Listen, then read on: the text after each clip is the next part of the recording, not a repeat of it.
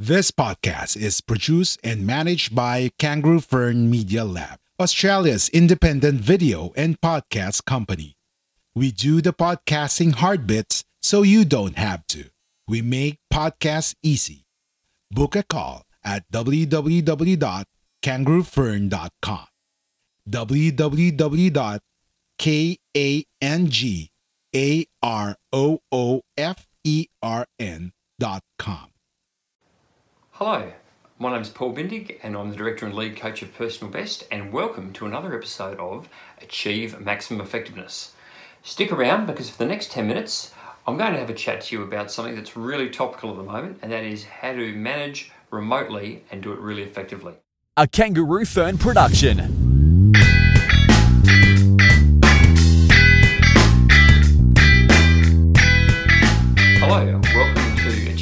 Effectiveness, and today I'm going to talk you through my view on the best way to manage teams remotely.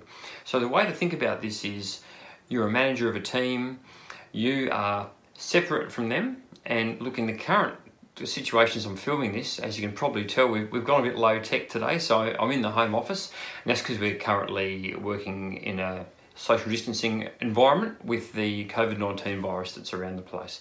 But you know what? The principles to effective remote management, while they may be new to some of us, they still apply whether in this sort of environment or not. Um, my own personal experience, I've been doing management of remote teams myself for probably the last 10, 15 years of my career before I, before I left the corporate world to start my own coaching and leadership training business and so it's it's a really useful skill to have. Now, when we're talking remote management, there's a couple of contexts that you can look at it in. So you can sort of think of it like the situation we're in now, where manager working in one site and then all of his team are separately working in, in different sites. Where you might typically see that is maybe you've got a, uh, a, a, retail network or a branch network or different sites and the, the managers in head office and the, the team members are out at the various sites need to be looked after. Or it could be that for whatever reason there's a geographic distance between manager and team. The team might all be together. The manager might be separately housed to them. But either way it's still a remote management. Now one of the things that really can vex people about remote management is that that feeling of loss of control, not know not knowing what's going on. You you don't get that vibe and the zap and the sizzle that you tend to have around the workplace. It can be harder to read people where they're at from a a well-being, emotional, psychological point of view because you know you're not picking up on those subtle clues and the group dynamics and, and all that sort of stuff that, that you get when you're actually physically with someone.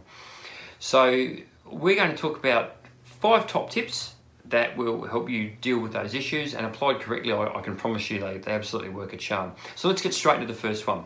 The first one is as a remote leader you really want to set yourself up a contact protocol. What do i mean by contact contact protocol? So you need to set a routine where there's a certain number of times that each one of my direct reports is going to get contacted on a regular basis so, for example, I might set my week up to have a, uh, a sales or an operational meeting on the Monday morning, and then and, you know and that might be done via a telephone conference or a Skype or a Zoom meeting or various online features like that. And then from there, I might say check in with each one of my direct reports individually, perhaps on a you know two more times a week. So three times a week, so I've found is a really good practice. So maybe on a Wednesday afternoon and a Friday morning. I might just check in with the guys to to see how they're going. And, and the, the, way the rhythm of the week looks would be something like at the initial meeting at the start of the week, we, we talk about what, what's on, what we're doing, what tasks that we're working on.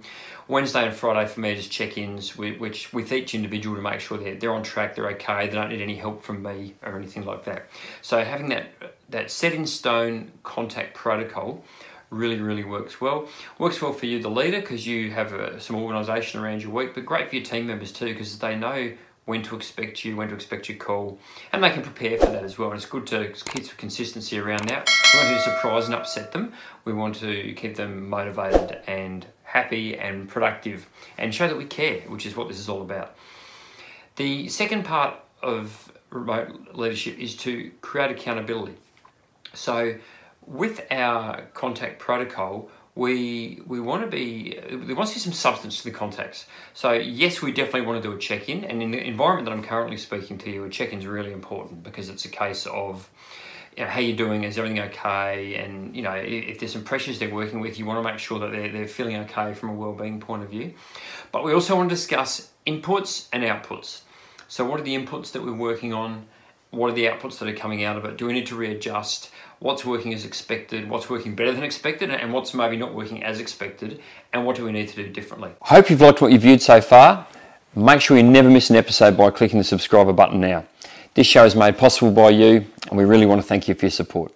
So, very important to create that accountability. It's not about micromanagement though, and that's point three. So, we don't micromanage people. There is no point following up, following up, following up, following up, that actually becomes annoying. One of the real dangers I see with leaders who do remote leadership is because they've got that feeling of I can't touch and feel what's going on right now. They they potentially they potentially micromanage their teams by either touching base with them more often than they need to.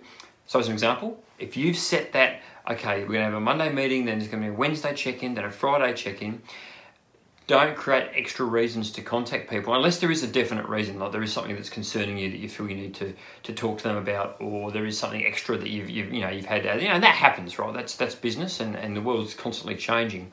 But don't be doing it just for the sake of because you feel like a loss of control.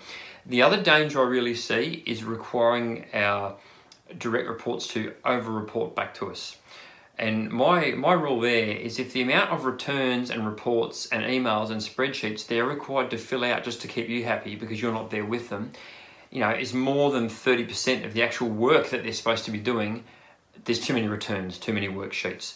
And I, have certainly managed teams where, um, you know, I've, perhaps I've, I've taken over from a previous leader, and one of the first things I've had to do is strip out a lot of the reporting they're being asked to do. And I get why, because we like to know, again, it's about creating accountability, which is great. But if you, are constantly asking for returns and spreadsheets and reports and emails, when you've already got a check-in protocol, you're overeating the omelette, and it becomes annoying for people. And and what I've noticed is people start to take shortcuts, and the I guess the quality of the data you're getting drops off just so people can get through the reports and, and get you off their back so they can actually do their job. So really important to resist the urge to micromanage. A Fourth point, really important to communicate freely. Now, what I mean by that is if there's something that impacts your team and you know about it and they don't know about it, make sure you tell them. And, and do that as, as soon as practicable so that you're keeping them completely in the loop.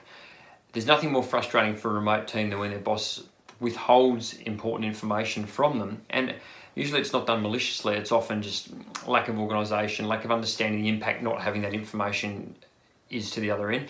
Now, I appreciate too, as a leader, sometimes there are things you can't communicate, and that's okay. But, you know, common sense always applies with all of these things. But keeping the lines of communication open freely are very important. And that then takes me to my fifth point, which is make sure you are available to your team.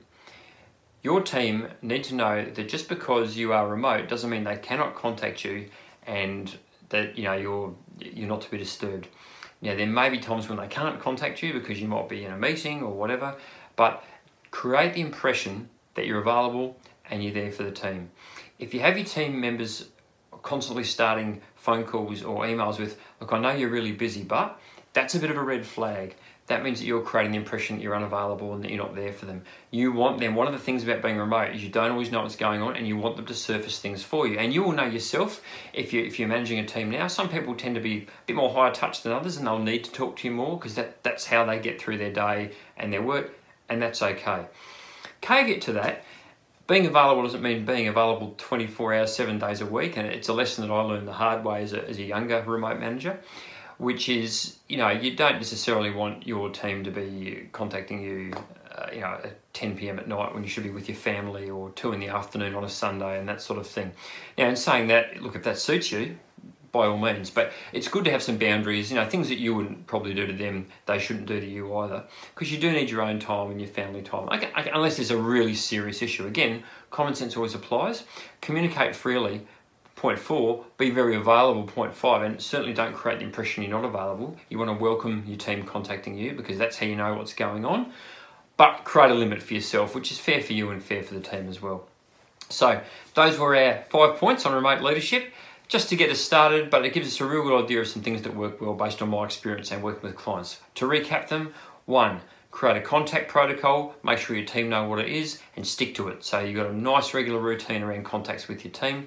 Two, as part of your contacts, make sure there's some accountability and substance to the chats. Checking in on mental wellbeing and health is absolutely important and critical, especially in these times, but create accountability, inputs and outputs as well. Three, that said, don't micromanage. Don't over egg the omelette. Don't be constantly checking up or request a lot of reports, which is actually getting in the way of the, your people doing their work.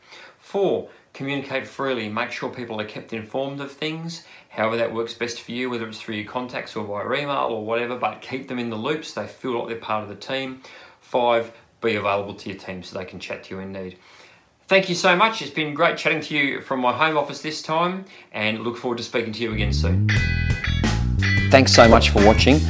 I hope you found this video helpful and if you did, please don't forget to like, subscribe and hit the notification bell when you're notified when a new episode is posted. If you found value in this show, please review this episode and share it with your friends. If you have any questions at all, please feel free to reach out to us.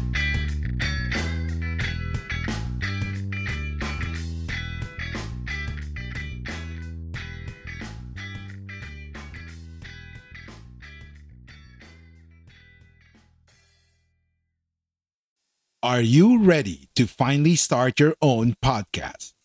Maybe you already have one, but need a podcast manager to help you level up. We're here for either. Book a call at www.kangaroofern.com. www.kangaroofern.com